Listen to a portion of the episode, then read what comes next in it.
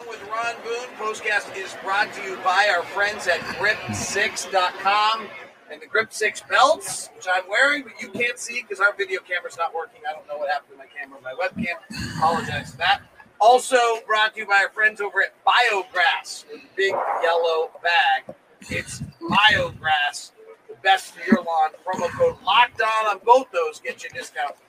Uh, Father's Day at grip six is better, so use that one and just tell them you heard it from Locked On.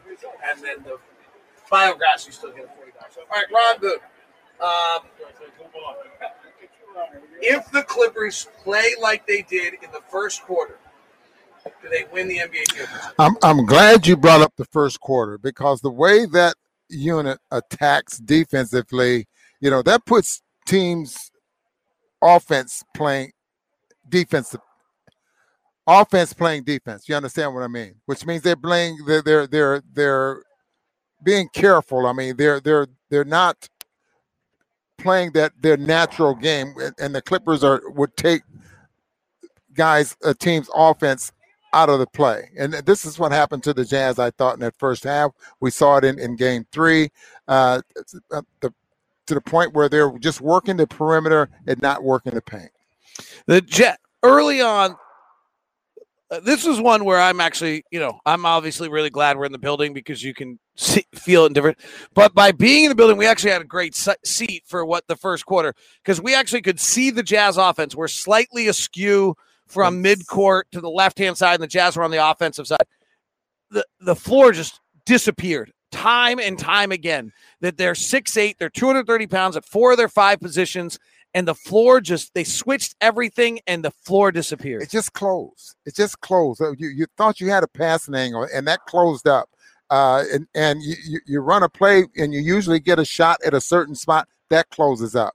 Uh, and, and their hands were in the passing lanes. They come up with deflections.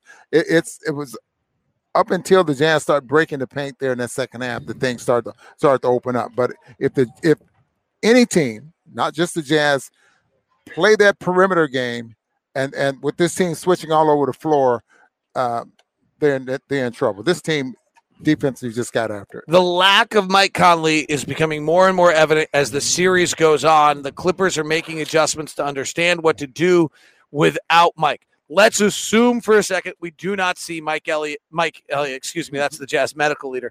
The Mike Conley again in the series. Do what? What can the Jazz do to combat this? Well, they, they must attack early. I mean, in, in the ball game, and and they must. And Quinn's talked about this, and, and David, we watched this game for the last two night, but for the last two ball games, that when they get a stop, they must create opportunities, and and so you just don't walk the ball up the floor and let the defense get set. You you start pushing the basketball up the floor and and make the defense make adjustments in your in your transition game.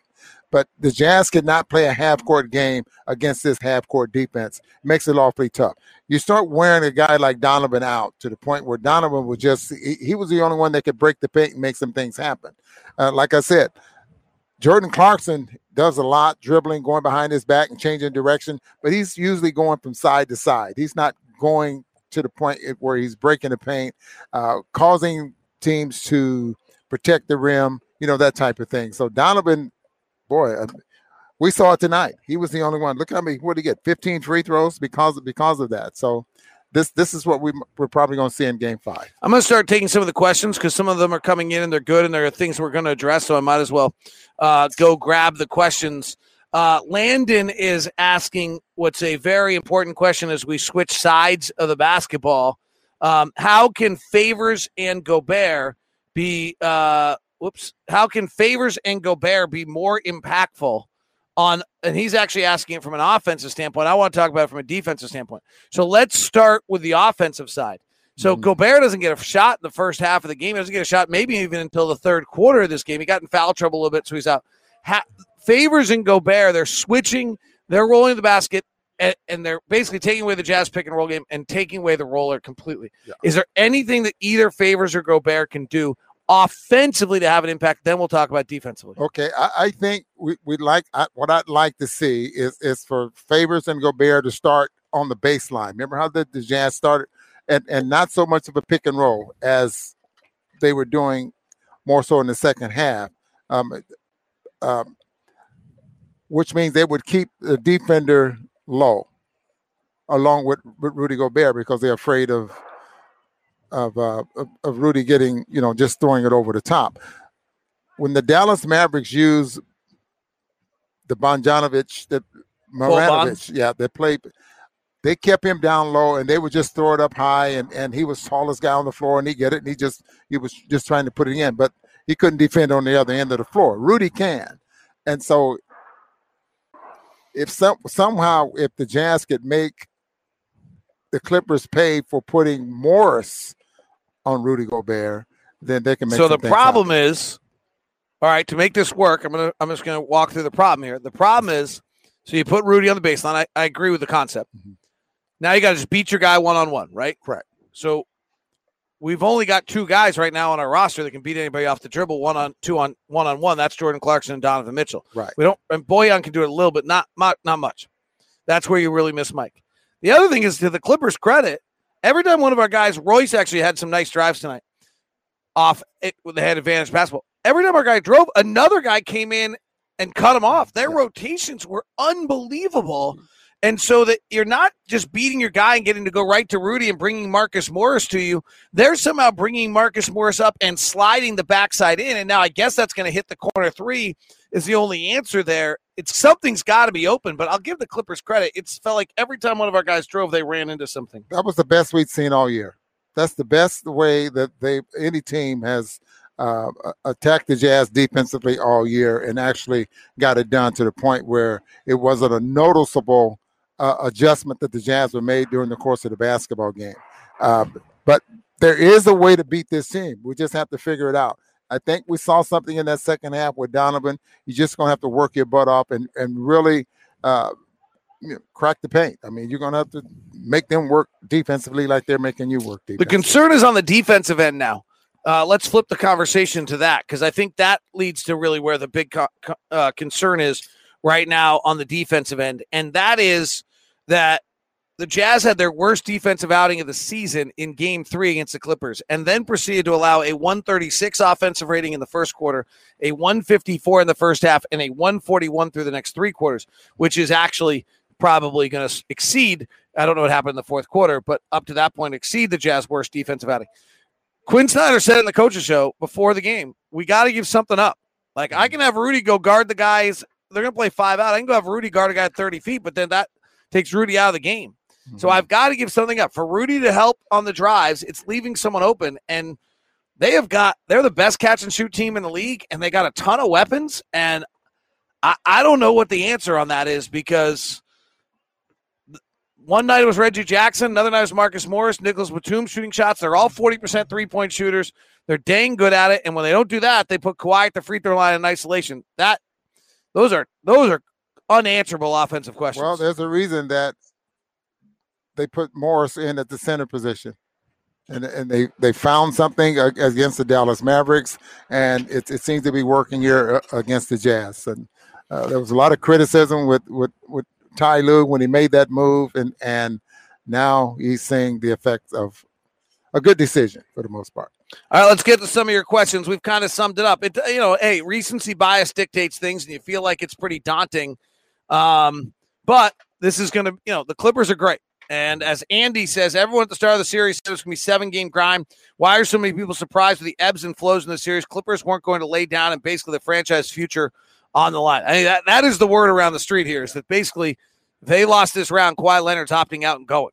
Like that, I've heard that numerous times. And if I don't know if that's true, but that is one hundred percent that the franchise was on the line, and they played like it. They played with that level of urgency. The concern, I think, is they've made specific adjustments to react to the Jazz and the lack of Jazz really firepower without Mike Conley, and it feels as though those adjustments could be lasting even in Salt Lake City.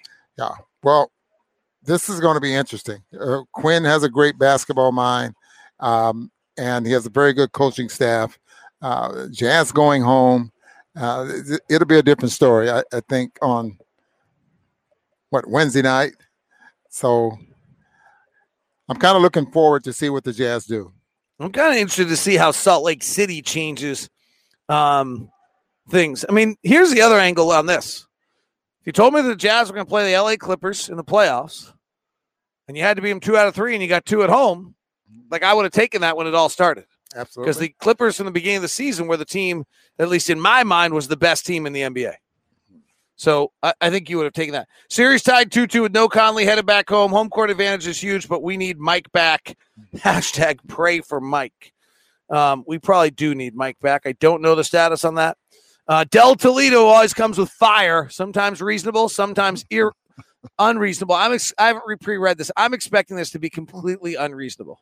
Okay. I mean, I love Del Toledo. He t- he's on our chat every single time. He always has something to say. Occasionally sneaks in something smart. Sometimes he goes way on a bender. So, so let's see what he has to say today. The blender's broken. They need to go buy a new one. Please, no more Mitchell and Clarkson, especially Clarkson, off the dribble, tough I S O threes, just bad shots. Get in the lane, pass to Rudy, get to the basket, pass to a three-point sh- shooter. He continues. Neither Mitchell or Clarkson are a point guard. True. Donovan's gotten better as a point guard from when he from when he got here. He's not the true point guard. That's true. Right. Um, could Trent Forrest play? I think that'd be a big quest for him to try to figure out how to deal with Patrick Beverly. Um, all right, let's take one last. The switching defense gives the Jazz problems. If we had a big like Embiid that could dominate with a smaller player down low, we would punish him. However, Gobert's amazing, but not that kind of player. He can't dominate a smaller player by just throwing it into him when they switch. Wait, that's not true. Donovan, I mean, Rudy can guard smaller players. No, right? He's saying, on the, I think he's actually accurate. He's saying on the offensive end, when they switch, Rudy doesn't really have the skill set to go oh, gotcha. pin Reggie Jackson down the post. Gotcha. So okay. if we we'll had that. the most talented player in all of the N B A and Joel Embiid instead of Rudy Gobert, we'd be able to handle this.